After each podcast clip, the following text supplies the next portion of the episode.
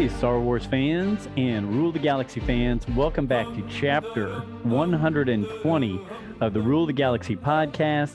Uh, we just found out that Dave's cat knocked his computer and everything off his table while he was getting ready to record. So D Doc will be back with us in a minute. But this is Joe in the pilot seat.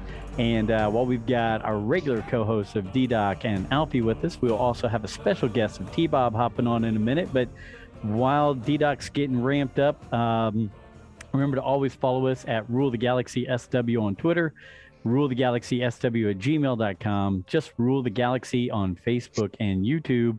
And I'll start off with my cousin Alfie, who's grabbing a drink here. Alf, how you doing, my man? Doing good. Uh, you know, it's I say it every week, and every week it just gets worse. The hectic rush to get here and get everything done before nine o'clock. I can't find my charging cord for my laptop. I'm butted up against a security update, so we'll see how long it lasts. Hey, I, you know what? We'll we'll we'll make it through. We'll make it through. And if you hop out, hop out back, things that yeah. I tell my wife every night. both, both those. That's crazy. That's so you hear that voice. He's one of our regulars. He is again our first uh, first ever guest we had on Rule of Galaxy. T Bob. T Bob is with us, and everybody loves him. Everybody loves to hear him bring his fantastic views to the show. T Bob, thanks for being back on. And uh, how's everything going? Joe, Alfie, D Doc, what up, y'all? Are future D Doc whenever he gets back in. Uh, it's going, it's going well, man. It's going really well me and my family just made it through the Omicron last week. So I'm finally feeling a little better, juiced up. Uh, book four, episode four of Book of Boba Fett, I think definitely helped a lot. I freaking love it. Been loving this season and I love nerding out about it. And I'm very excited to do so right now.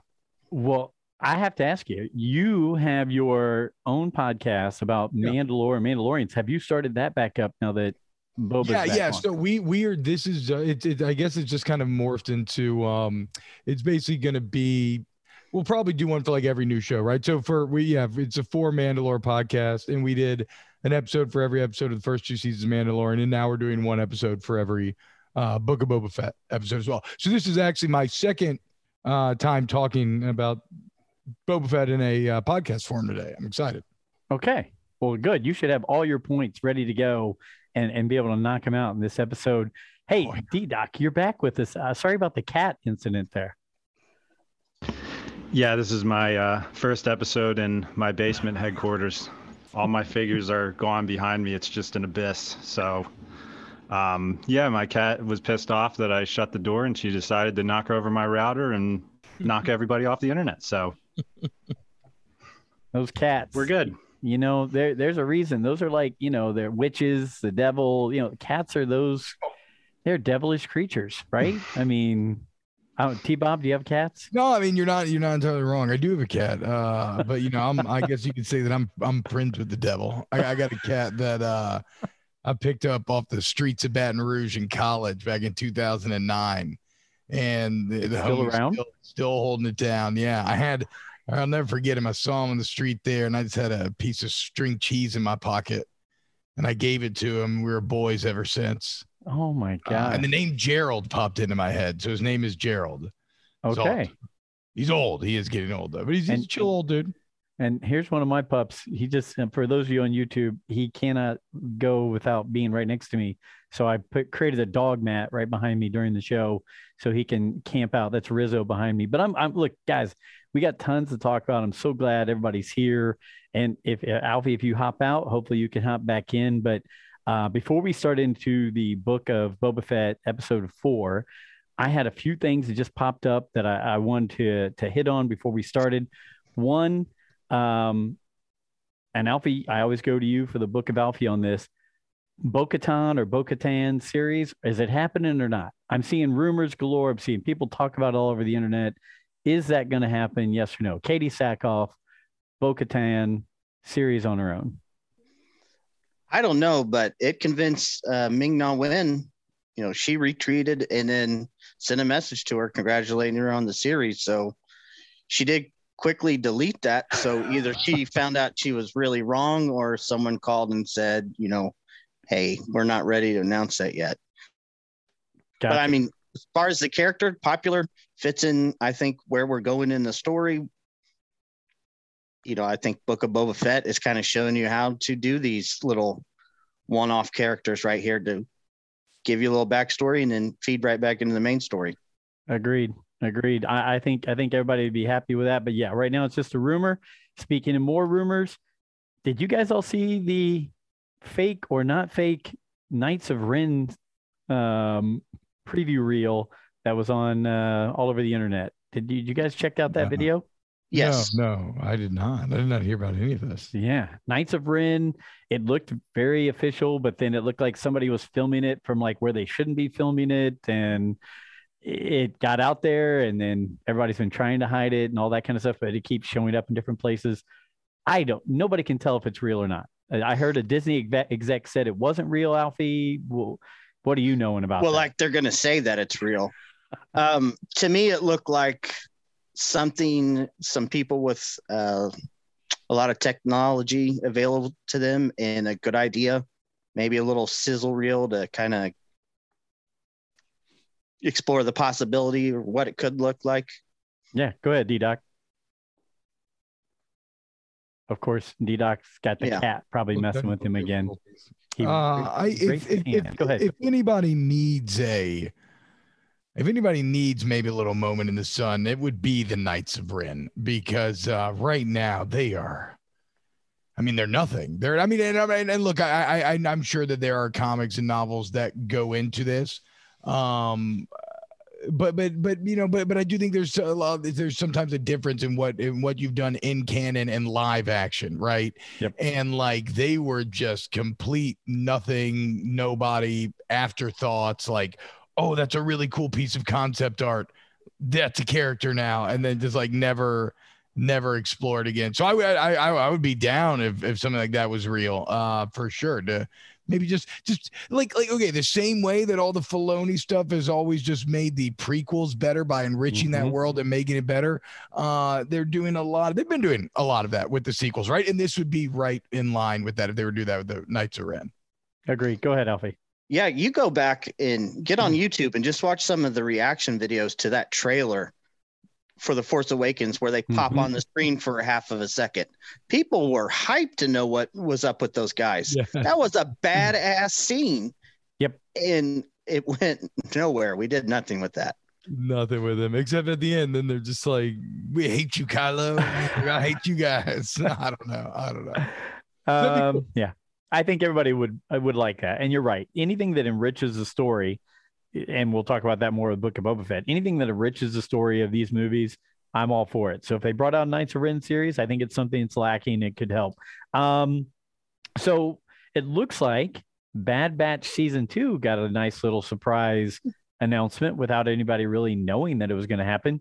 Spring of 2022, Bad Batch season two is going to be released. Alfie, what was that released in or on? Was it the Star Wars Insider? that yes got released. Hmm Okay. and it's also been moved to the coming soon page the spring titles for disney plus oh wow. Okay. Okay. All right. Well, that I mean that's good. I mean, uh, look, I think we all thought Book of our Bad Batch season one was pretty good. We we liked the direction it was going, the characters, the story. I, I thought everybody uh, held it pretty in pretty high esteem. Um, I I think what we're all wondering now is is is that going to be what's following Book of Boba Fett, or is it going to be Obi Wan? Um, because I think Bad Batch season two is going to be 16 episodes like uh like just like the first season. If so, that's 16 weeks. That's four months of Bad Batch before we Mhm. ever get to the Obi Wan series. i wouldn't be surprised with that length if they overlapped Okay, maybe one ending and one starting around May.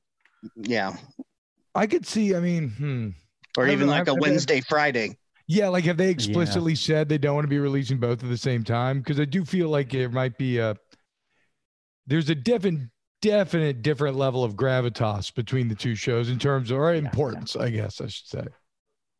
Um, yeah, I, they haven't. Now I know Marvel has gone to where they're doing Wednesday, Friday on some things. Correct? Haven't they done some Wednesday, Friday releases, or isn't that in their plans with all these shows they've got coming out in 2022? So I mean, I would be all for it. I, I the one a week thing is great if it's going to be boom, boom, boom, one right after the other, but it also spreads things out pretty well, or too much, in my opinion. I'd, I'd much rather have maybe a Wednesday, Friday release if you've got enough content to put in there. But look, eh, we know for sure that's coming. We still haven't heard an actual time when when Obi Wan's coming, so um, might be Bad Batch season two coming up next. So we'll see. Well, you know what? Maybe uh, maybe we'll see some more Fennec Shand in season two of uh, Bad Batch after she gets them with the Book of Boba Fett here. So, um, did you guys see this, or or was it just me? And I, you know, we're on, we do a Star Wars podcast, so I constantly am looking for something to talk about on here. But the Force Awakens,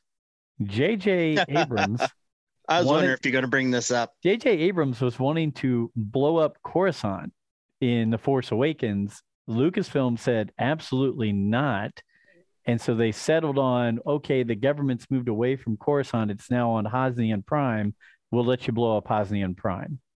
Did you did you see that? And it'd be great if we had a making of of these stories like we did with the original trilogy and the prequels to where we could go back and look at that. But we don't have correct me if I'm wrong, we don't have a making of the Force Awakens right now with these stories and details, right? I think I always, I mean, there, there's behind. the- I remember there is one. I think that was attached to the Amazon movie that when when I bought it maybe many years ago. I'm not sure. But wait, I always assumed they blew up Coruscant. Was it explicitly stated that that was not Coruscant on screen in the movies? Uh, no, that's just it. In the in the movie, you were in the moment. You didn't know what was going on, right? You didn't know what was getting blown up, and and everybody's looking around, going, "Is that Coruscant?"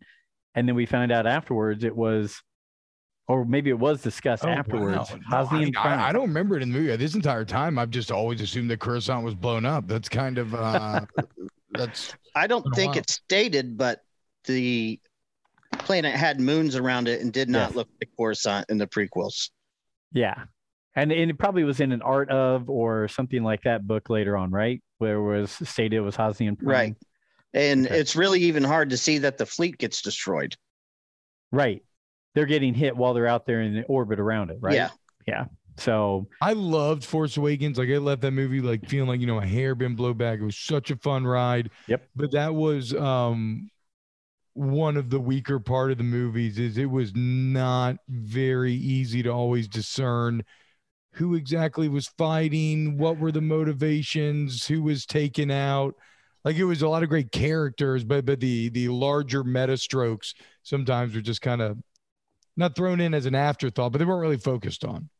that that's something that I'm definitely going to hit on when we're talking about the book of Boba Fett here in a minute. Is some of the things in this series are things that could have helped, not actually these things, but giving some some depth like that to the sequels would have made it to where I think a ton of fans would have said, "Okay, I'm all in," and and I'm going to get rid of that anger or hatred I have of this or that. But Boba Fett is doing a good job of of being a rich, deep story, leading you into something. So we'll, we'll it was shocking to see that that was the case. I didn't know there was actually like back and forth between JJ and Lucasfilm, but uh, but yeah. If you read more into it, there was a lot between the Lucas story group and Bad Robot as far as okay, them saying, Hey, you're not following. You know, we had this job to do to set all this stuff up, and you're not following the story that we've built. Yeah. okay. Well, uh, hopefully someday a book actually will come out of that, and we'll be able to read it and see all the inside because I think fans want that. making of book. I Yeah. love a good making of. I just read a 2001 Space Odyssey making of. Now I'm reading Lord of the Rings making of. Hmm. Which I, I mean, I'm obsessed with the Lord of the Rings appendices, but still, this book is like blowing my mind. So yeah, Lord- I would love if we could get something on the sequels. How apropos you talking about Lord of the Rings when we've got the what what's the new show on Amazon Prime, the new series? Isn't it going to be a prequel? Yeah, it's To, on uh, the second. Mhm. end. Is Wow. it The Rings of Power. Yes, the Rings of Power. So it's it's it's when Sauron's all Mm-hmm.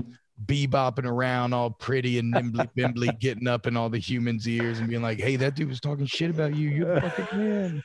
Why you feeling to do that? Those elves, it's shady." Oh I, I gotta say, it was wild to see a photo of Jeff Bezos with the Lord of the Rings logo. like, did you see that photo? Yes.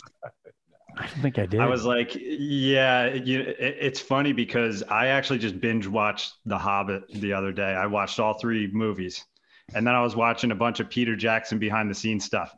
And then the next day, I see a picture of Jeff Bezos and the new Lord of the Rings show thing. And I'm just like, is Howard Shore going to do the soundtrack for this? I got like really nervous when I saw it, actually. I'm excited, but I'm nervous. I'm cautiously Can you guys- Yeah, me too. Can you hear me good too, by the way? Yeah, I yeah, had to do a Yeah. broom switch in the middle of the show. So Yeah, you're like a literal magician.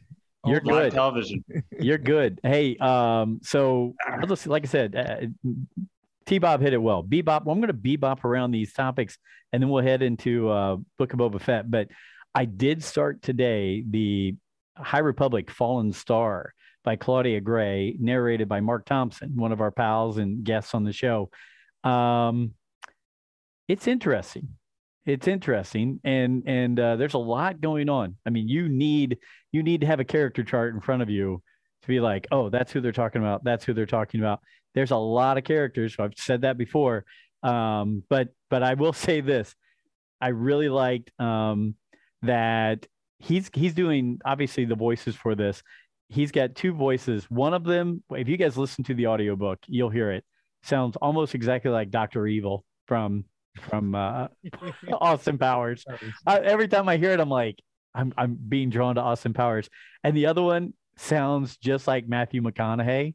And I sit there and I just crack up and I'm like, I mean, the guy's almost like, all right, all right. All... I mean, that's how much he's doing it. But I mean, that's that's just that's just the way he he's got to have so many voices, right? So he's got to pigeonhole, make them all sound unique. But man, he really does a great job. But I'm I'm interested to see where it goes. But if you haven't read any of these books yet, they're, they're pretty good. Or listen to it. I haven't I, I haven't listened. I mean, look, dude. To me, listen and read are interchangeable. Once you get Thank used you. to listening to books on tape and you, uh, you know, you retain the information. It's it's the exact same. I love Audible and a a great narrator. I mean, the Lord of the Rings, Rob Inglis, like some of the favorite of my entire life. A great narrator, man, can just ooh. Oh yeah, knocks it out of the park. Yeah, he he is great. Um, two, two last quick things. Um, one, I last week put up a poll. Who do you want to see show up as a cameo in Book of Boba Fett?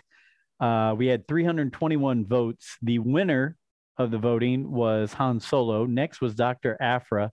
Third was Omega, and last was Mace Windu. Now I would have put other people in there, but great old Twitter only allows you to do four people, four things as a choice for your poll. So that's what I went with. Um, a lot of people were sending me Cad Bane.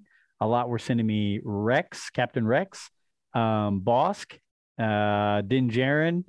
Uh, but that I was surprised. There, there are people really buying in on the de-aged uh, Han Solo being in this or wanting him to be in there. So Wait, 321 DH, boys. it- would we not? I mean, it does feel like Boba could be on a crash course with the solo universe potentially. Is it? Do we not just go Alden Ehrenreich here? yeah, you know what? I wouldn't be against it, but I don't know. fucking love Solo, dude. I would say bring Eichenreich for sure. I Um, he did a good job in an impossible task. He did. It's a fun movie. It, uh, yes, I agree. Alfie D Doc, any thoughts on that poll or any of those people right there that were mentioned? I, I mean, I would love, uh, I would love for Solo to show up. But like, I agree. I, we don't need a DH Solo. I mean, we had a new one, which I'm I'm okay with moving forward with that. We have a younger guy to play the role. He could show up again in future episodes, and you know, I, I can get used to that. I can accept that Han Solo is no longer, you know, Harrison 35, Right. 40 years, or yeah, Harrison Ford is no longer that young. Like, I can be okay with that. Okay. I, I that that sounds pretty good that that here's a bunch of guys our age who are like, you know what? I can buy into it. Alden, I also I, I also think that uh as far as the answer to the actual poll question goes, I mean, I still got to imagine that Boba's end game is leading him to a crash collision with Mace Windu. I mean, if you think about all the flashbacks to Camino through the bacta tank, it's literally Mace Windu killing his father is literally the single act that set him down the entire road that eventually ended in the Sarlacc pit yeah. before he was reborn. But like, like so when do I don't think it's a season one thing the same way that maybe even like Luke wasn't. Like I don't know when it happens, but that confrontation has to come eventually. And we all know Windu fell. He didn't, you know, you don't you don't die from falling. That's exactly why I put him on the poll. And some people were ribbing me, like, "You've got to be kidding! He he's dead. Leave him." And I'm like, "Did you see him die? Did you? You know?" I'm like, "No one saw him die. You know." If, now we know that Coruscant wasn't destroyed. That's right. So, um, so I, I, I tell you what, like I said, I've got a question from Willie Harms, but it goes along with Book of Boba Fett. And while we're watching it, we can ask that question. Do any of you guys have any topics you wanted to hit before we went into chapter four, The Gathering Storm of Book of Boba Fett? Anything that brought up or other topics? Because I, I monopolized all that time there. Alfie, go ahead. D Doc, you watched the Lego trailer today, right? Oh yeah, dude. That that, that, looks amazing. Really? I am so hyped for that game. Saga? Yes. Okay. Okay. I've been looking for a good game to play with my, my my oldest daughter's almost four, so she's like maybe just about ready for those. Oh, yeah, oh, my daughter's yeah. excited for it. Heck yeah, dude. Yeah, the graphics on it look amazing, and it looks like they. It's. I, I can't help but to watch it and be like, why can't I just get a real version of Star of the Star Wars game just like this? I love Lego. I mean, I still build Legos constantly, but yeah, it looks really good. It looks like they put a lot of love into it. I know they've been working on it for years, so I'm hyped. I'm replaying uh, Jedi Fallen Order right now, and that's fantastic game. It really is. Alpha, you and D Doc, you guys have both played Jedi Fallen Order, right? Yes. Okay.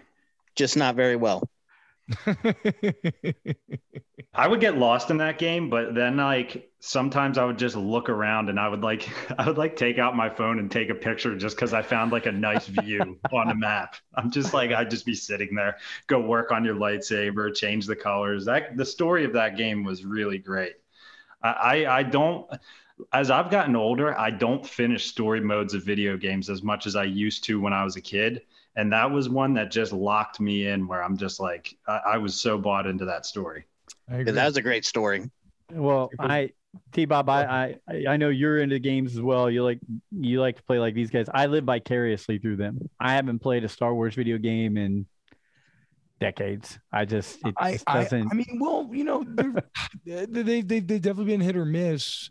I'll say this. I never played kotor back in the day. And so i am beyond excited for the uh, Knights of the Old Republic remaster that mm-hmm. they're going to do, and I will be first in line to play that. Well, I, and I will watch these guys play it. They'll they'll let me they'll let me go Twitch I, uh, and I'll follow them. So I have two goals for Joe. One is for him to build a Star Wars Lego, and 2 mm-hmm. is for him to play a Star Wars video game. We need to get those done in 22 needs to happen. Yeah, uh, like I'm already addicted to like cocaine and heroin. Like I can't. like, I mean, like you want me to pick up another job? I don't know, dude. Uh, gosh, I tell you what. When we're in Nashville, you guys take a game system with us. When we're in Nashville for the ICC or the ICCC convention, uh, you bring the game and a Lego set, and some night after we leave the convention, I'll sit there and work on that. But you'll see, I have no patience, so I can't. I'm like a, a kid I'm like a puppy dog. I just follow whatever shiny object is going on. So I can't sit and do that very well. So um, that's why I can't believe I'm hosting a podcast because my attention span is about this big. So anyway, um, you know what? Uh, like I said, my question from from Willie Harms will will plug into the the show notes and talking about the show, but let, let's just let's just hit it. Book of Boba Fett number four, The Gathering Storm. I guess before we hit it, T Bob. Mm-hmm. We, we've all obviously the three of us have talked about this a lot. What do you think about it so far leading up to this? What what have you thought about episodes one, two, and three leading up to this this episode right here? Uh, I think they I think they've been fantastic. I, and and and and I don't mean this and just I mean now look, I'm a naturally optimistic person, uh, but I have genuinely enjoyed the show. And doesn't mean that I don't have little quibbles with it because one of the things that I haven't always uh, that hasn't always worked with me that I absolutely love about this show is it is going for a very distinctive style to me and it is taking mm-hmm. some chances and I don't know if it's always working right like I didn't think the parkour action in that first episode was terribly good like I thought it felt very slow mm-hmm. uh the the car chase was filmed in this almost like 90s like TV movie sort of way, but with like more production value. And it was, there's a level of cheese there where again, it's like, I don't know if that fully worked, but but but but but at the end i would so much rather because most of it is working for me. I love all the colors. I love all the cyberpunk stuff we're seeing. I love the cyber teens. Like i'm into all of that. And it's new. We're getting some new stuff in star wars. Mm-hmm. so like ultimately even the stuff that isn't fully landing with me i would much rather have that than just a more generic run-of-the-mill samey type of action and shots because it is new and there is a distinctive style and artistic vision there. So as far as how the show is made, I've really been enjoying it from that angle, and um, and, and I am truly loving this story of uh, rebirth that we're getting out of Boba Fett, and I've loved the the idea of the bacta tank basically being that chapter marker, letting us know, okay, now we're going back in time, right? I'm like Pavlov's dog. I see the bacta tank. I'm like, oh, that's cool. Okay, let's go to the past, see what's going on. Like you and me, it's a great little filmmaking trick, right? You immediately know. Um, and and I think that this episode especially represented a bit of a seismic shift for me uh, because a I now fully understand the timeline we're in, mm-hmm. and it drastically changes how I view a lot of what we've seen thus far. And uh, I now feel that I finally understand Boba's motivations for all of this. Where Mando, that was easy. It's a classic thing. You they use this all the time. You know, the old guardian like a little kid. That's a easy hook. You understand where that person's coming from. Mm-hmm. Trying to find what's driving Boba was a more circuitous path, but I do feel like we uh, we really landed there this episode. Agreed. Uh, way way agree. I mean that I I tweeted about this the other day, and and I I just I was like, look for all the people out there complaining about uh, this or that, and that's what they're using social media for is just complaintville, right? It's just like, hey, we're going to park it here. We're in complaintville. Um, I looked at it and I thought the reason I like this Boba Fett series is the depth, is the background. Yes. It is building not only the world building but but character building. And and like you said it is a complete rebirth. Somebody said oh sorry. Oh, oh, you're right. that's my that, that my audio is going through my computer. Um but but i'm sitting there and thinking people are so some people are oh well this isn't the Boba Fett that I grew up with or knew. Really, you knew him for six minutes. I mean, you knew him for six minutes and he's in a cool outfit, so that's all you know of him. And then you knew him for another four or five minutes in in um, the prequels. So what you know is about ten minutes of this guy and what he went through. You're seeing now the depth and the character of this this person and what he's really looking for and what he wants to be instead of what he's had to be since his father's untimely death by Mace Windu. So, um, so yeah, I, I agree wholeheartedly, and I'm glad I'm glad you're enjoying it. Um, I think this one we talked about it last week where we felt like okay, killing off the Tuskens, there it's planting the flag. It, that part of the story is done, right? We we have stopped. We know where that built that to. Now we're going to move on from here, and I think we saw that in this episode where we also saw the boom right into the tie-in of Mandalorian, almost you know a few minutes into the show. So I'll let you guys give some of your initial thoughts, but but T Bob, I'm glad you're enjoying it so far. Alfie, D Doc, any initial thoughts of, of what we're seeing in this episode of the Gathering Storm Book of Boba Fett?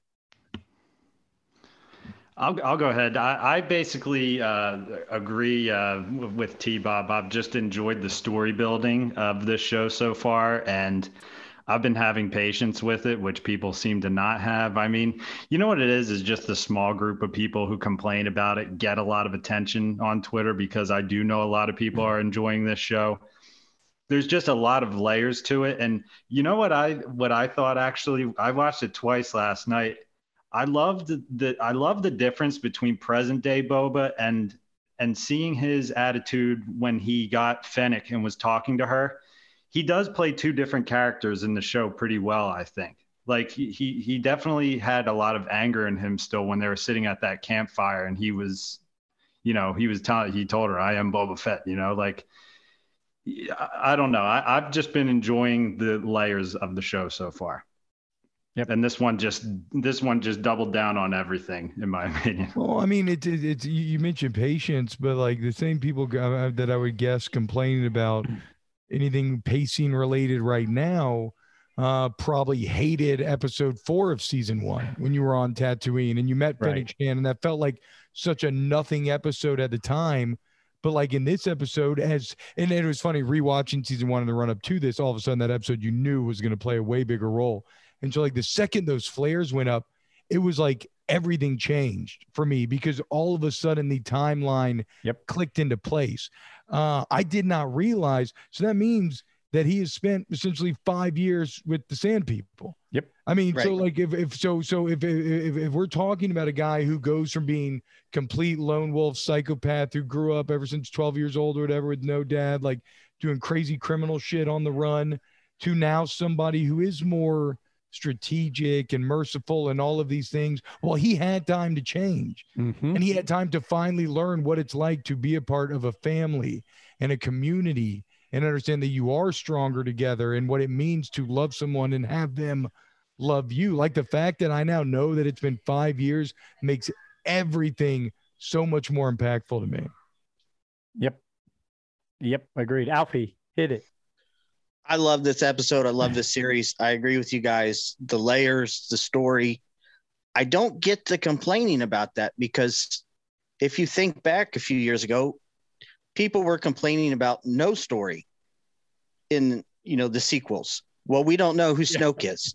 You know, well, in 30 seconds in this episode, Boba Fett lays it all out. You know, he he gives the whole story, his whole plan, what he wants, Yep. where he came from, and where he's going. And I mean, th- this episode to me was like everything in the movies, the EU, comic books. I mean, you just threw it all in one episode. And I honestly can't believe that we get to see something like this every week. Agreed. Um, I I'll go back to the flares thing again. Um, that's that's what really, uh, like you said, T Bob, it just caught me. As soon as I saw the flares, everything was like, we're going in a new direction now with this story. Um, obviously, we we see him find find uh, Fennec in, in her body there near death. Everybody who complained about the mods from last week, which was further ahead of time, which we're now going back in time, right, to meet the mods at the shop. The it, it clicked because then I thought, well, wait a minute. When he finds out it's the mods who are having problems in the streets, these are people who he kind of feels indebted to because the Yeah, guy fixed Fennec saved Fennec's life, right? So I know. So it's just like I watched it and I was like, whoa, that connects now. Um, but I, I did love the mod shop. I loved it. It felt like you were in a, a tattoo parlor. You know, he didn't want to cover up her her her metal and her machinery. It's almost like I don't want to cover up my artwork right there, right? Um, I'll I'll ask you guys. You're younger than me. well Thundercat. I, Thundercat. I love Do we know who Thundercat? Thundercat is? I had to look it up. I had to look it up too. and that was his music that played too. really. Yeah. I think we lost Alfie for a second.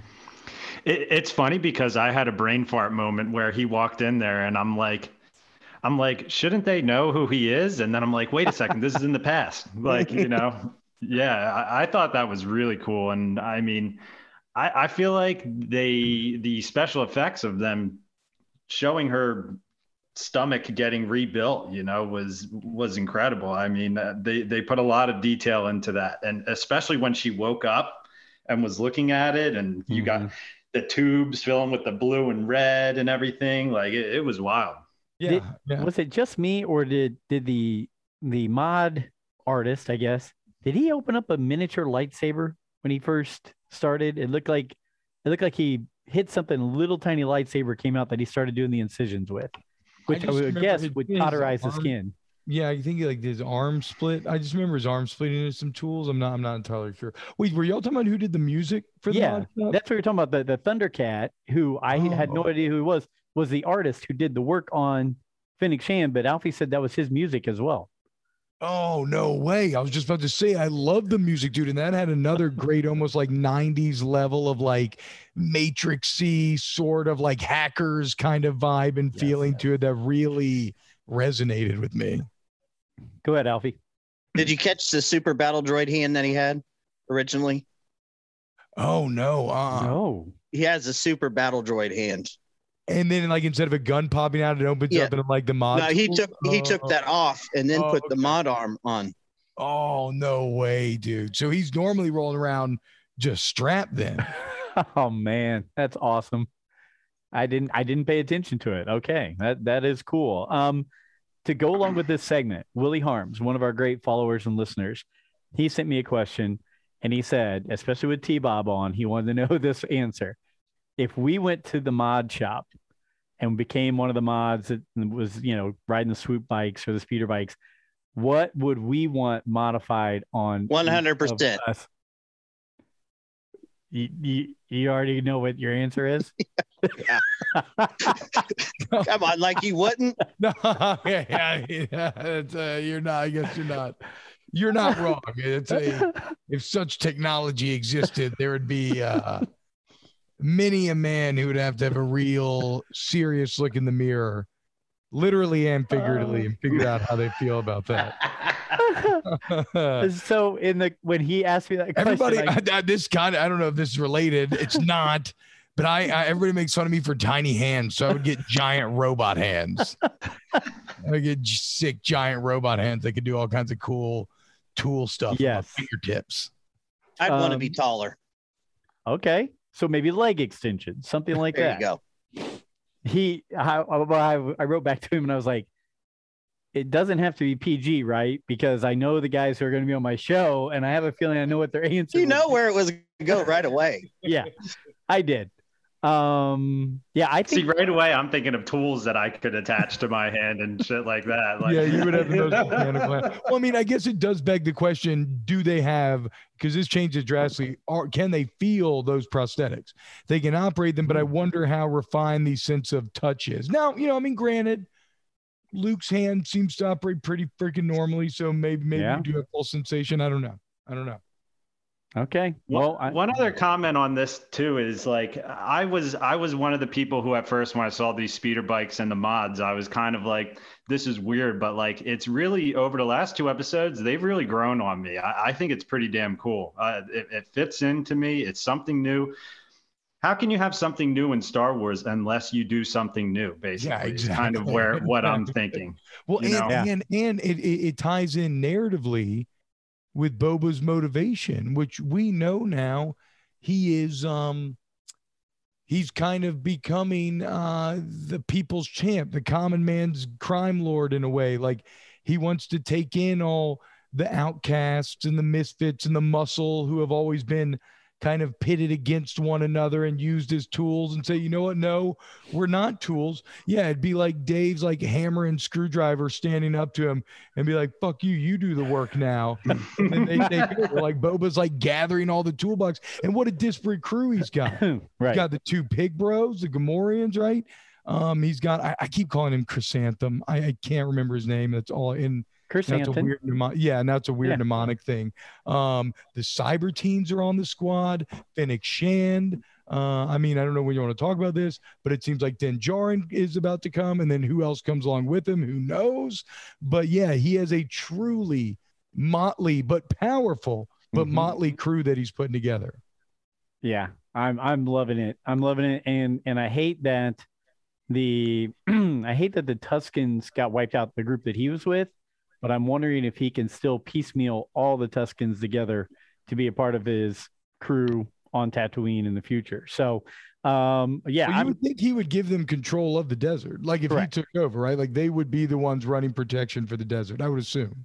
Yep, agreed. Agreed. So, uh, real quick, Willie, just so you know, I probably would shoot for the thing that that um, Alfie was talking about because you know we're weird men, but um, D Doc uh, or T Bob wants Comically huge large atomic hands. hands. Alfie wants to be taller.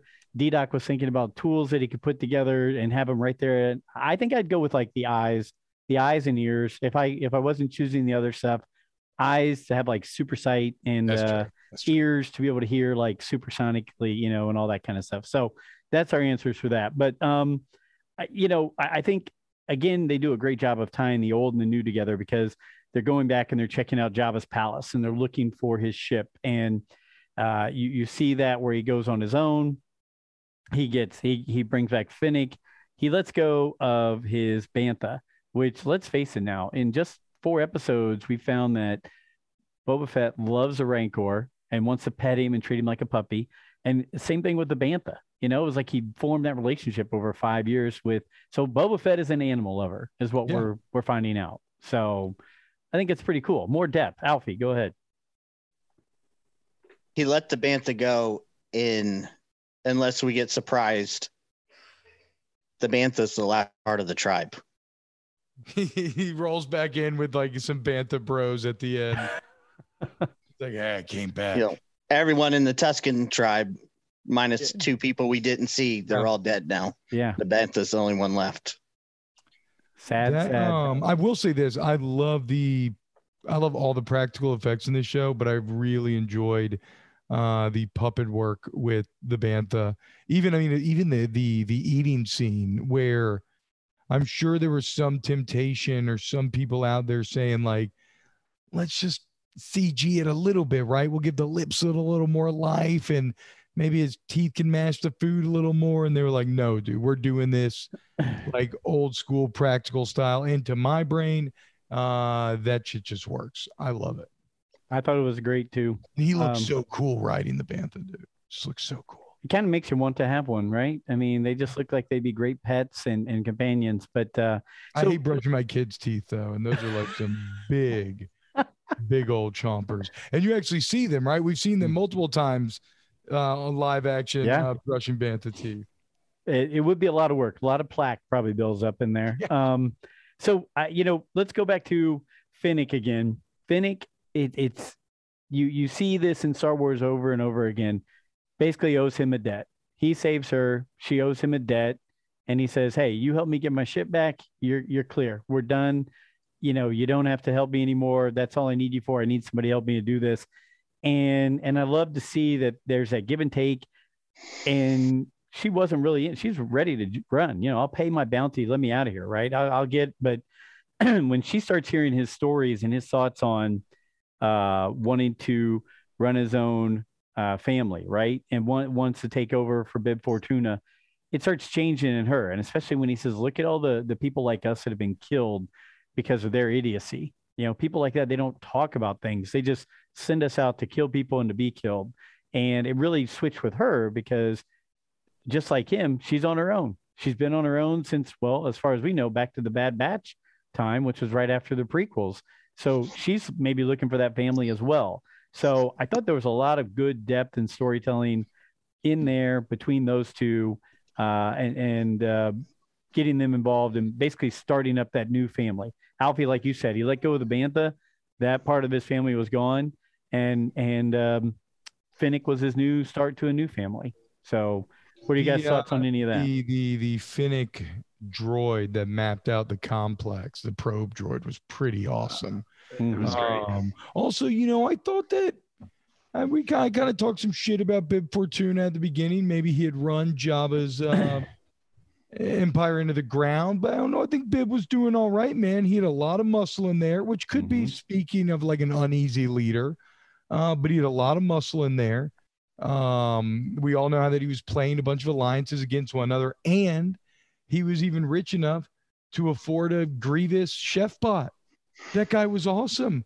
Grievous Chef Bot was was excellent. I, I love that thing. I've also that's another thing. I've loved the droid animatronics or the droid puppet work, and this has just been fantastic. And Grievous Chef Bot was just the latest star.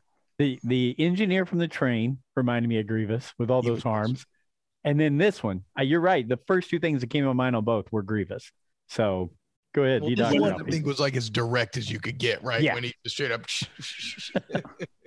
When that little droid with the ears walked into the room, I was just like, the second I saw him, I was just like, I love this damn droid. I was like, I can't wait to see what this thing does. He just walks into the room with a little net. And I've seen on Twitter, people are, it, it- they're, they're calling him a rat catcher. Is that like Yeah, a yeah, common that's thing in that- Star Wars? Well, I mean, you know, it's it's it is a it's a common thing back in like what like medieval times and stuff, Mhm. right? Like I don't know if it was like a person or maybe a dog or a cat or something, but yeah, that's I love that idea because they're out there in a kind of old Right. desert looking palace. Yeah, man, there's little rats all around. It's a little rat catcher droid. And, and they had the uh, "I'll teach you some respect" uh, droid in there too. The one who you know was burning the feet, you know, talking Yes, crap yes. to R two D two. You know, that was the first droid that Boba bonked right on the head when he came out. That was that scene was great. I thought all of it was great. I thought getting the ship out of there was great. Um, and and you know, just starting that new tale. They've got his ship back. The two of them are out there on their own, and he then gives her the plan of, "I've got some things I want to do." There's an advantage of people knowing, not knowing that you're alive, or people thinking you're dead, right? And and let's face it, those two are the only people that know each other are alive. Yeah, it's fair. I didn't think about that. They're completely invisible in a lot of ways. Right. So those two have a lot of things going for them. And And Fennec did shine in that escape, by the way, too. Like that Oh, yeah. was and that was good action too. Like I said, the action's been they've been going for it. It hasn't only landed with me in the show thus far. I thought she was really effective. It felt pretty realistic too. Like I believed it, and it was really smooth when she's just telling like, just shut the door. I got it. It's good. And as she's shutting the door, she just pulls back and pop opens up the gate by shooting the counterweight. I thought that was fantastic. Yeah, loved it. Loved it. Alfie What or, or D-Doc? think about Boba mowing down the motorcycle gang? Oh yeah. Next on the list. That's where I was going right there. They they take off right before he, she right before they do it. I love the line and and I, I Tom Line, Tom Line, believe it or not, I'm talking about a line. And one of our listeners, Tom Line, sends me a text the other day and just says, I'll go for the ride. And I thought that line was great that she gave to Boba. Um, but you're right. That next scene, Alfie, I know you had to be like a 12 year old kid watching Slave One. Well, sorry, Fire Spray chase down a bunch of speeder bikes and just mow them down in the middle of the Tatooine desert. Yeah, that scene was unbelievable. I, I loved it.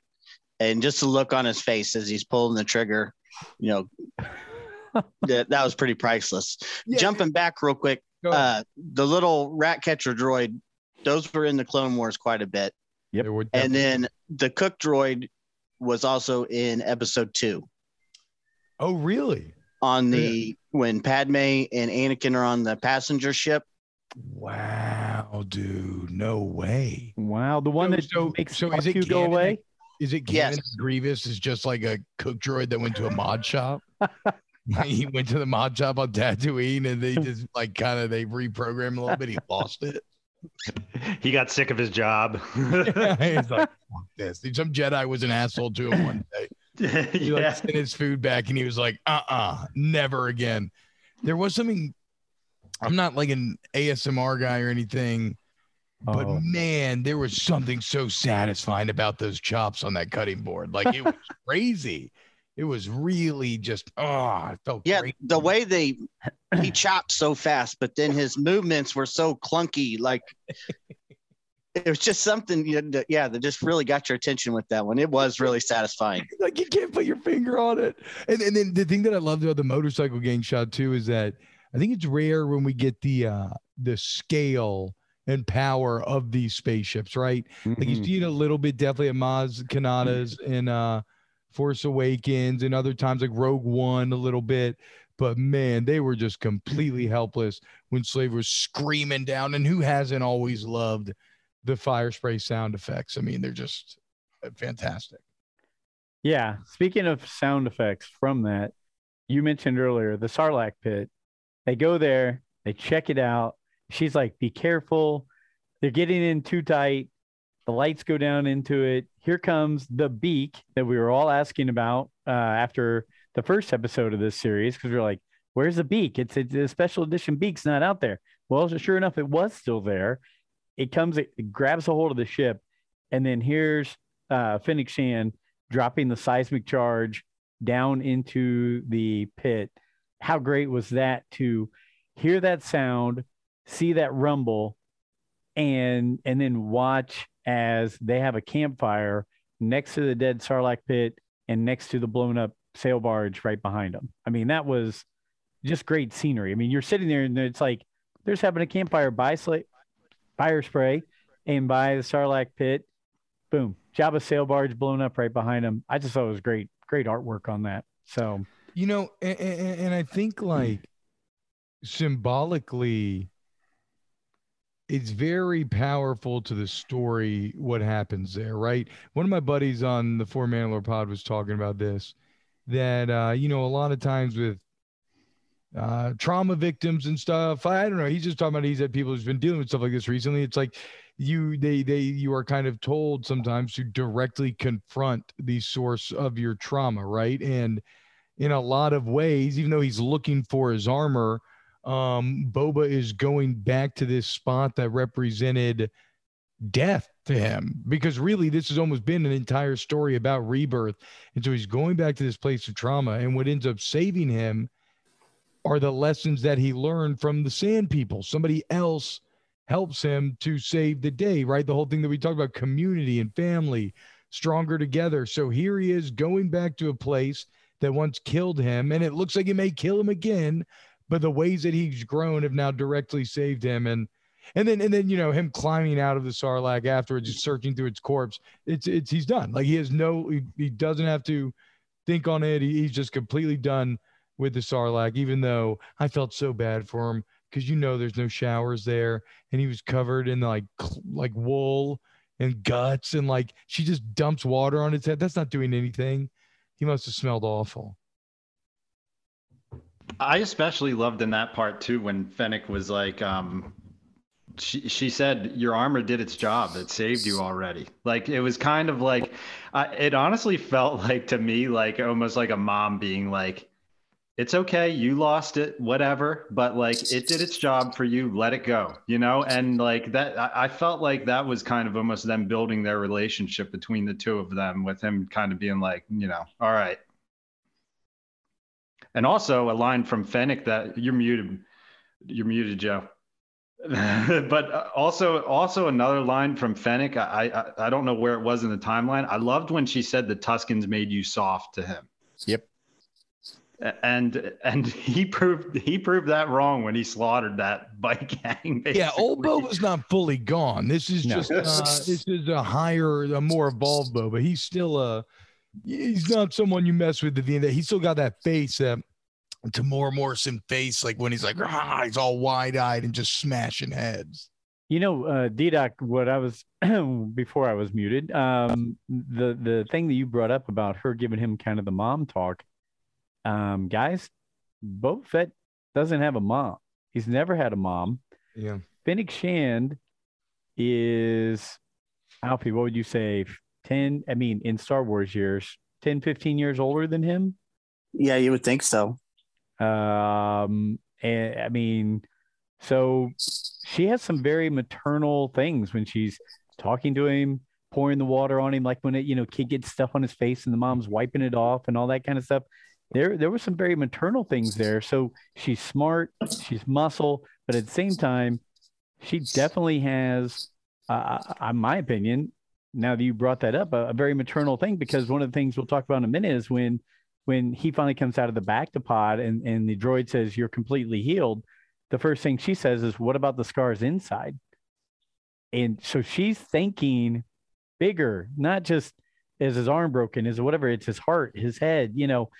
She's really looking into that. And I I there's some really good things going on with that character right there. So anyway, I, I would just well, really like I, that. I want her to be a maternal role because I want Boba to end up with uh, the owner of the bar. What's the cantina? Garsa Fwip. Yeah, yeah, yeah. yeah. Twi'lek stock way up after it got kind of way down in Mando season one, where the, the Twi'leks, not, they, they weren't great in that episode, the jailbreak episode. Like no. it didn't really work visually too much. It wasn't the best. Way, way up this season. Are, are all of them just the entire race is just sexy males and females. I mean, because we had the little we had little cantina boy as well. It's like if you're Twi'lek, you just have abs, I guess. Alfie, I obviously not a Twi'lek, I guess. It sure seems that way. But one thing I've noticed about Twi'leks is what's the deal with the eyebrows? Why do some have eyebrows and some don't? I guess I haven't even noticed that. I don't know. No, I haven't paid attention to that. Uh, is it the men don't have eyebrows, but the females do? No, she does, but then the green guy and the yellow Twi'lek, they don't have eyebrows. Huh. You know who does has eyebrows now, and it's been awesome. Is are are uh, is chrysanthemum, like the the Yeah. the uh the the new um Wookie mask work is so good Yeah. and so much more expressive and so much more alive than we have ever seen before. And this, I mean, I I love Chewbacca. I've always loved Chewbacca. My dog's name is Chewbacca. Uh, but damn, this is one sexy Wookie dude. This dude is really making a play for my Wookie heart. Do you think he would have a better chance with Maz Kanata or Chewie? I I I I, I think he's a little too rough for Maz. I think I think Maz likes because because like Maz likes the fact because Maz is rough, right? So she likes the fact that she views mm-hmm. Chewie as kind of like a good boy, and I think she's into kind of corrupting him. There's no corrupting Chris. I mean, he's already as, as dark as dark can be. I mean, he's just ripping off arms. Even though, do y'all think he was so mad at those Trandoshans because the Trandoshans are traditionally slavers? And so I'm sure that some Trandoshans had like sold him into pit fighting back in the day. That's a good I'm kind of possibility. Uh, Yes. I felt like somebody dealing with some extreme PTSD. I I you know I think that scene probably doesn't get the the credit it deserves because again story building again storytelling. Y- you don't know all that about about Chrysanthemum right? She gives you a quick minute dialogue of this is how great you were. This is where you're from. This is what people look at you as. At the same time you're seeing his anger and everything and his depression. I mean, you know now he's lonely he's sad he needs something as well right so it goes back to that family thing where they're bringing back the the island of the misfit toys, and so you see that, but he still they still go for the the uh, extra little ripping off the arm thing there of the Trandoshan. But I thought that was a great scene because here's a guy who's broken, but he still pays. When she's like, uh, "Don't do it, Yeah, your, your debt's yeah. paid," he's like, "No, I'd rather do it. Here, take my money." Um, but then to see Boba track him down and say, "You look like you need a job. You look like you need something." to fill a void in your life, right? And uh, so, again, going back to my first thing that I talked about this show from the very beginning story building, depth of characters, depth of world building. They're doing it all in this in these shows right here. Anybody else thoughts on Garsa Fwip, the Black Chrysanthemum? I mean, I, I do Yeah. love that we know now that he is uh, an elite, elite level, um, close combat, unarmed fighter. And, and when I say unarmed, I mean ungunned because you know obviously he has those sick dusters. but uh, it makes more sense now why he would assault Boba's squad without a gun. Like he can use a gun, sure, but like he is a close quarters, close combat, hand to hand master. Did anybody else feel like Alfie's dreams were coming true in the next scene where we were basically having the Godfather scene over the over the uh, Rancor pit in Boba's palace? I mean, that It was felt- like the same scene from The Godfather. Yep. Exact same scene. and and and, and, and it's just it's um it's a strong play too because you know he knows that Mhm. is he doesn't have the uh, resources and his argument is not strong enough to get people to betray the pikes to come you know to, to be on his side but he also knows that he's got a little more up his sleeve maybe than uh, they even realize because like we said he's got the cyber teens he's got the pig bros he's got the rancor he's got chris. He may ride the rancor. And now he's uh we think i mean got din Djarin rolling in. Is din has the dark saber. Is he still hanging out with bo-katan? Have they have they worked that out? Are all them going to show up? Like who knows dude? This could thing could go this thing could blow up I, you know, when when I was talking to uh, Mark Newbold uh, of StarWars.com, great guy. I wish we could have him on more, but he's in England, so timing is always difficult.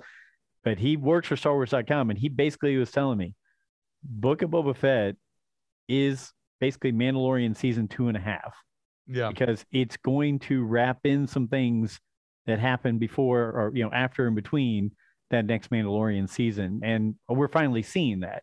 I think it's finally going to come to fruition.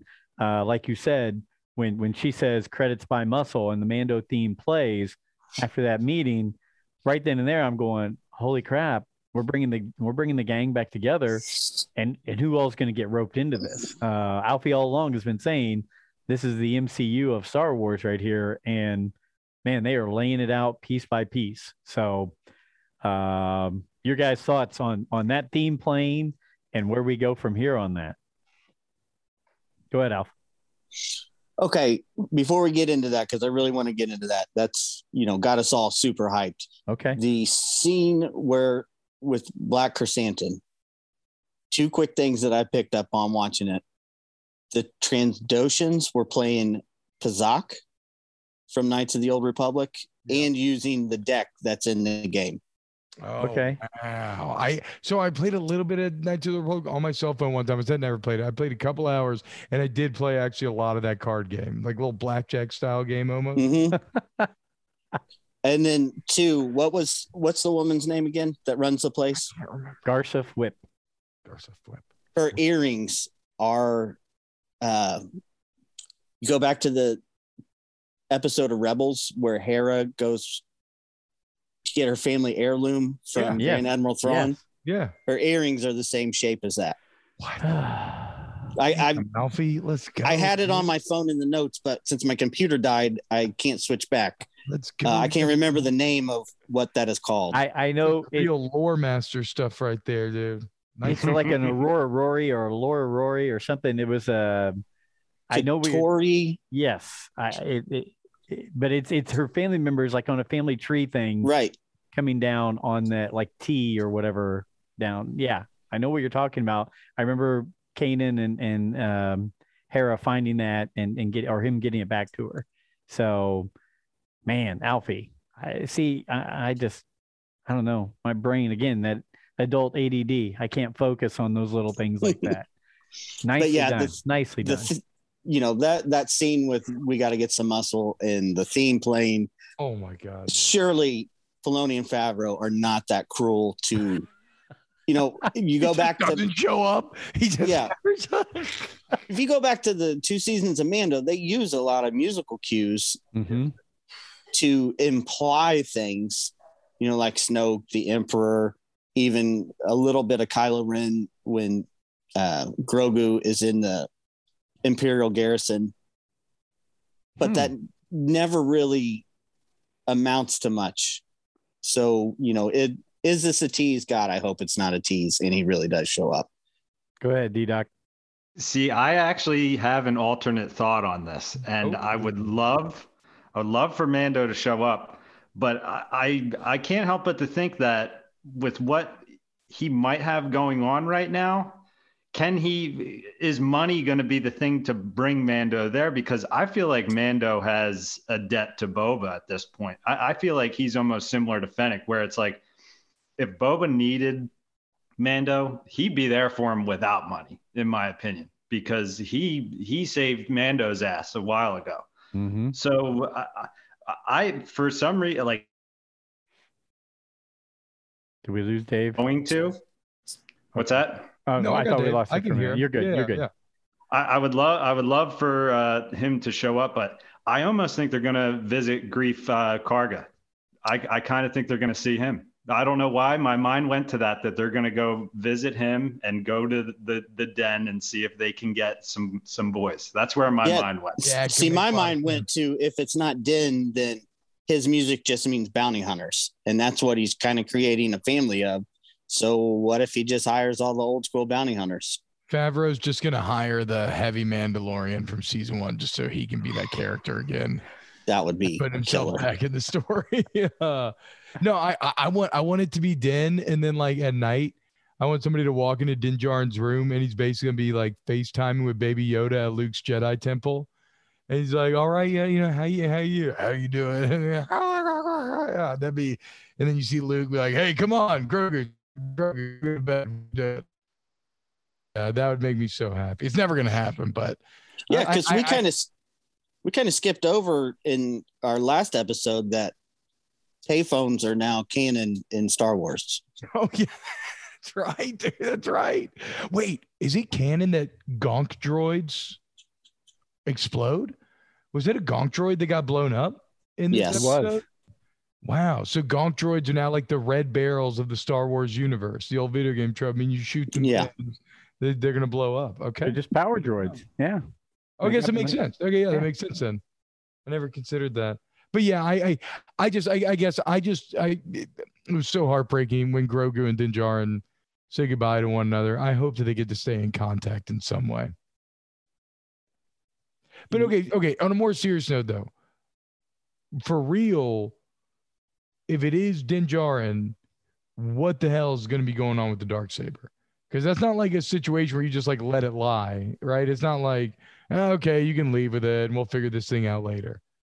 Well, he's got a spear now and a sword. You just give him a shield, and I mean, he's like the Mandalorian Spartan. Yeah, That's that's what we've always, you know, imagined the Mandalorians as being. So just give him a shield and a red cape, and call him a Spartan. That's why I feel like, look, the Pikes are obviously powerful if they're taking over entire planets, right? They're very, very powerful in the spice trade. I, oh man, I wonder if Bo Katan will still be with him because they haven't resolved the Dark Saber situation. I, I don't know. And maybe it won't be him. I get into that. Maybe it is Greef Karga. Who knows? So- IG 88? Or not IG 88, but do any IGs get in the mix at all? Hmm, I don't know. Oh, wait, Joe, I think you're muted. I did. I, I've been trying to unmute just because my sound is not that great tonight. Um, real quick question, timeline wise, like we said, we were bringing it up to the right timeline, but when when does he when does he see does he see Ahsoka to find out where Mando is during the Mando season two? Does does Boba Fett track her down for her to tell him to go where he's got Grogu on that rock? Because that's the first, that's what we see him show up in the fire spray. Yeah, because that's what we don't know, right? We don't know how they find his armor. Yep. Hmm. Go ahead, Alf. Though I've been trying to think about that because, you know, like everyone knows, I just think about Star Wars crap all day. You could logically go with he tracks Mando to Cobb Vanth and the mechanic. But the only person that knows he went to Ahsoka was Bo Katan. And when they meet in The Mandalorian season two, it doesn't seem like they've met before. It's a good point. It's a good point. But she's also the only one that knew he was going to that planet. What is it? Tython? I Yeah. think, or wherever the Jedi rock was. Yep. And that really doesn't seem like a very easy place to find or a place where anyone goes. So let's be really um, lucky if he just happened to pick that planet. But Mando did have a tracker on his ship. So I don't know if he used that or not. Yeah, maybe he's like cracking some sort of imperial communications or uh, first order communications or something. Yeah, because it was it was the the first order that destroyed the uh the the Razor Crest, correct? The Imperial Remnants. Yeah. Okay, yeah, yeah. So, yeah, so I mean, I, I get that. That okay, that then makes the most sense to me. Is that he goes to Cobb Vanth? Maybe he, if he gets some information there. Then maybe goes to the Imperials, get some information there. I, I didn't get the feeling that we're gonna have any more bacta tank flashbacks, but if we did, that could be the next storytelling elements if you wanted to. Yeah, that's that's really the only few missing pieces that I'm looking for is that that connection to get him to the Tython where Grogu's on the rock. Um, which, by the way, we forgot to talk about um, after it's it's a silly line, but after uh, Chrysanthemum ripped off that arm, Gar, uh, Garsa Whip just says "Hit it, Max" to get Max Rebo playing again. I, I think I need a shirt that just says "Hit it, Max." For I, I thought that was a great, just a little one-liner. Um, any other thoughts as we end the show, as we end this episode of, of Book of Boba Fett? Any other things we're missing? I know D-Doc, you had, did you have a couple questions or Um, go right ahead? I did. I did have uh, someone. Uh, let me bring up the Twitter post here. Sorry, I'm looking for it, but I do have two points after this Twitter post as well, though. But here's the question. Um, it was from uh, regular timeline Hank. He said, "I feel like those who saw who last saw Boba and Jedi think this show is soft." But those who have actually read his anthology or watched his YouTube live videos realize his actions are valid he's always been a chaotic neutral type, not a badass killer. Where do you all stand on this? Well, it's kind it's kind of funny to me too. If you're, if, I mean, if you're only using what we actually saw in the original trilogy, then Boba's not soft. He's just fucking horrible. He's just not very good at his job. He's just like not a good fighter. But the whole thing is, he just looks so cool. His design is so incredible that in our heads, we all made him into the unstoppable tank. Now, Mando season one, we see that he indeed is that unstoppable tank Correct. that uh, we always kind of imagined him to be. But yeah, I don't know. I mean, yeah, if you're if you're coming from a Jedi perspective, it's like you know, what did you really have to even uh, build that off? Like they didn't actually show us anything that was like Boba Fett's like ruthless or it's a hardcore killer. We didn't really get any of that. I, I think um, I think he probably was ruthless and a killer or wanted to be. I'm not sure he ever got to that point really after his dad was killed in, in Clone Wars, where he was trying to find that group, that gang to become a bounty hunter and and to be tough. The only person he really wanted to go after was Mace Windu. Um, so I, I don't know if we just put it in our heads that he's this this BA guy who's completely evil all the time. I think he's neutral. I think he goes where he gets paid and he's he's probably you know like you said uh t-bob he had a rebirth and and so he is different but i think that that adds that adds to the story and makes it even better. I i don't know that i would like it if he was just this assassin killer bounty hunter only in this story. Go ahead alfie. Okay. Most of what we know or grew up with with boba fett was wiped out that those stories you know aren't canon anymore. But using them in retrospect he never was just a killer. He worked for the rebels and he worked for the empire Ah, yeah. you know some of the best stories that i liked were i think it was the han solo trilogy where him and han solo keep crossing paths but they're not really against each other. And but at the end he goes to the Mos Eisley Cantina and tells Han Solo personally, "Hey, those rebels you were helping, they're all dead." that was Um, the uh, A. C. Crispin trilogy right? Yeah, okay So that's after they've had their run-ins in the original trilogy, and is Boba just kind of tell them like, you know, It's just way like, "Hey, it's before." business. Okay, it's way before. Okay. yeah, and they're not really they're kind of pitted against each other. I can't remember the exact story, but it kind of weaves in and out. And then there was another story I really liked. I think it may have been in the Tales of Bounty Hunters or something where you know it's an old Boba and an old Han who run into each other, you know, and at gunpoint they kind of talk about how they're both the same. You know, they're old, they're broken down. You know, we've lived rough lives. I got you, you got me. Let's just turn around and call it a day. that's but great so much of what we think of Boba Fett, to me, where we get this perception is he was the coolest figure that we had. Yeah. He was the one we played with the most.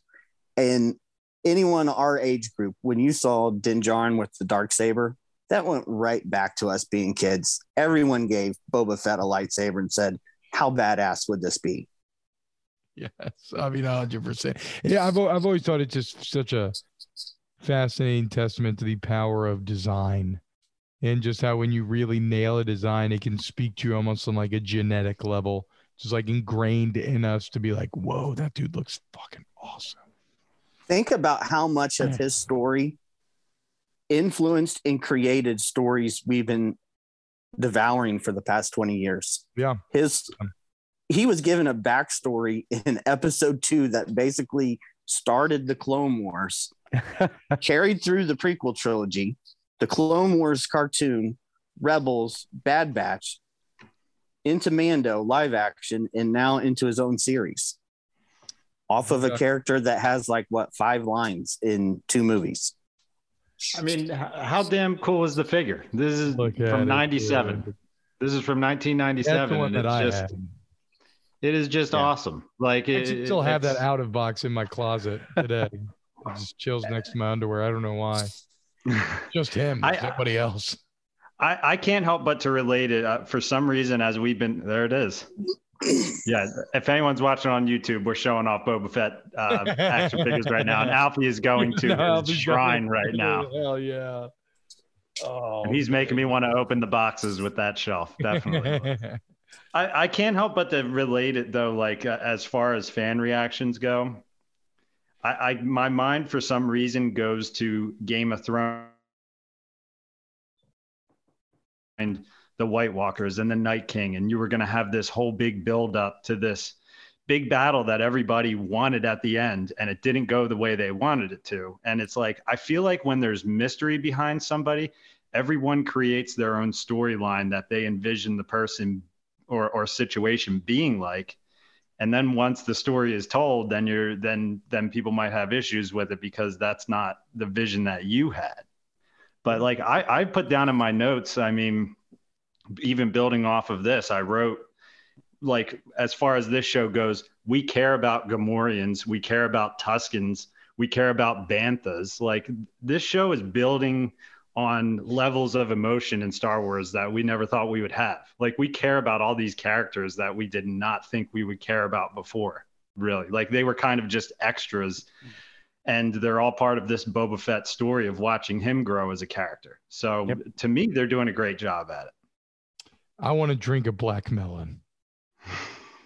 I do. I want to know what it tastes like. They become addictive. He said it himself. Sounds like it. I mean, yeah, I get. Yeah, you in the desert for sure, man. Like you know, you're gonna any liquid's gonna go down good, but it just looks so weird with its little like dusty kind of, it's like little black ashy kind of uh, remnants that come off when you crack that thing open. Uh, yeah, yeah I want to drink a black melon for sure. Maybe they should have one of those at Galaxy's Edge. We'll we'll see if we can get that done. Okay, there we go. Um, I'll tell you what, I, I, I was gonna say, I, let's we'll finish up. For some reason, my internet's acting weird as we're finishing up here. So, Alfie, go ahead and hit us with something. Just to further this just a little bit, one of the things that intrigued us as kids with Boba Fett, he is the one character in the trilogy that didn't cower, you know, clear their throat, be apprehensive about confronting Vader. Vader got in his face mm. and he got right back. And that little scene right there started this whole obsession with Boba Fett. That's a good point. I am Boba Fett. Should have told that to Vader back in the we, day. I, I, I guess I have a question. Have we ever found out? I know in the comics, Boba Fett and Vader still interact, even in the current ones. Does Boba Fett know who Darth Vader is underneath that mask? I can't imagine that he would, right? Uh, well, uh, uh, I don't think anybody knows, do they? I mean, like Ahsoka barely knows. Ahsoka, Bail Organa, Tarkin, the Emperor, Thrawn, Obi Wan, oh. Obi Wan, Yoda. That's yeah, that's yeah, very. True. You know, Boba's in the know could be. I mean, it could. It, it, it, could be. I will say this. Uh, I I do love that the more the Star Wars ethos grows, um, all roads do always feel like they lead back to Anakin, as they should, right? In a lot of way, he is the fallen Jesus angel of this story. But like, like when when Boba's Tuskens get his village of Tuskens gets slaughtered, I couldn't help but think about what Anakin's aftermath was like when Mm-hmm. You know, he probably took out like an even larger tribe and just really kind of drove home how intense and visceral that must have been just slaughtering all those uh, sand people. Crazy. I love how it brings things back like that. I I do not want to cut it short, but for some reason my internet's acting weird and I don't want to lose this great show that we've been putting together. So yes. I, I'm going to do this. I'm going to go around the room. Any closing thoughts? I'm going to go uh, alphabetical here. So, Alfie, any closing thoughts before we shut down chapter 120 of Rule of the Galaxy? I love this episode. I can't wait to see more. I really, you know, am buying into. I've like you said, I've said it all along. I think this is all building into one cohesive story. Um, this episode, especially that last ending, felt like a Marvel, you know, cut scene. You know, yeah we we got to see the next movie you know i just am really just blown away by this story you know going from where we started with the original trilogy and then see you know thinking back to being excited for the ewok series to where we are now right i do not understand how anyone can complain yep there's something good for everybody in this series right here so yeah, I agree. D Doc, how about you? I just want to say that Ming Na Wen and Jessica Biels are both 58 years old. Wow. And my God, that's all I'm going to say. wow. Wow. Yeah. Yes, that's I, I my, my I watch with my buddy, and he's just like every time Ming Na Wen or um uh, what's what's Jessica Biel's character's name again? I I gotta like imprint this in my brain. Garsa Fwip. Garsa Flip. Anytime anytime Garsa Flip or Fang Shan show up, my buddy will always be just be like, hmm. And I'm just like, dude, they're both 58 years old. That's Jessica Biel? Yeah. What? Yeah. Oh wow. I had no idea. From Flashdance. Ah, damn. born in I, I want to say I want to say born in November and December of 1963, the two Oh. of them. Oh my god. Uh, That's how I'll finish it. And how can you not like this show? If, if, if people don't like it, I don't know how you can. That's my final statement. I love it. I love it. D Bob, how about you? Thanks for thanks for coming back and joining on with us again. Uh, As always, it's a pleasure to have you on and, and talk the wars. Uh, any closing thoughts from you? Anything going on in your life that we need to know about before we have you on next time down the road? No, no. Look, uh, I love coming on here to talk with you, you boys. It's always super fun, and uh, like I think you know, it's it, it. I I'm I'm I'm kind of with you. I'm not trying to be an echo chamber here, but I'm I'm genuinely loving the show, and I look forward to it every Wednesday. And I think it's really done such a good job of laying the uh, the groundwork for what could be a really epic finish here over the next couple. And um, it's it's it's just yeah, it's it's I'm like Alfie said, for us Star Wars nerds, we definitely live in a uh, in a blessed time indeed. And we're about to get full suited boba action scenes, which I'm very excited for, right? Like that we haven't gotten since Mando season two. So, and I mean, anytime, like I said, watching Chrysanthemum just continue to fight's going to be awesome too. It it definitely is. It definitely is. Well, we we appreciate you being here again, Alfie and and DDoc. Always thank you for being here. Um, I think in uh, chapter five we've got Scott Rifen coming on. Chapter six we've got Steve Glosson coming on, and in chapter seven to finish it on the finale we have Mark Anthony Austin. Austin, who played Boba Fett in Star Wars: A New Hope. So, uh, well, the special edition Star Wars: A New Hope. So we'll be finishing up with Boba after Chapter Seven of Boba. But um, or T Bob is always one of our favorites. We'd have him on every week if he wasn't too busy and we weren't too busy. And um, but we love having him on. We love this, doing the show for you guys, for the listeners and the followers. Thank you so much for for growing what we're doing here at, at Rule the Galaxy. I mean, every week more followers, more listeners, uh, more people interacting with us. We cannot thank you enough. And again, we are going to uh, April 29th through May 1st. We're going to be in Nashville for the ICCC convention, which is collectors and uh, you know fan bases of different franchises. And Ian McDiarmid, the Emperor, is going to be there. We're hoping to get an interview or to talk with him, so we're excited about that. But just keep following us. We'll have some more ideas on merch coming out soon before we go and do that. And uh, always follow us at Rule the Galaxy SW on Twitter, Rule the Galaxy SW at gmail.com. Just Rule the Galaxy on Facebook and YouTube. And until next week, may the Force be with you. Música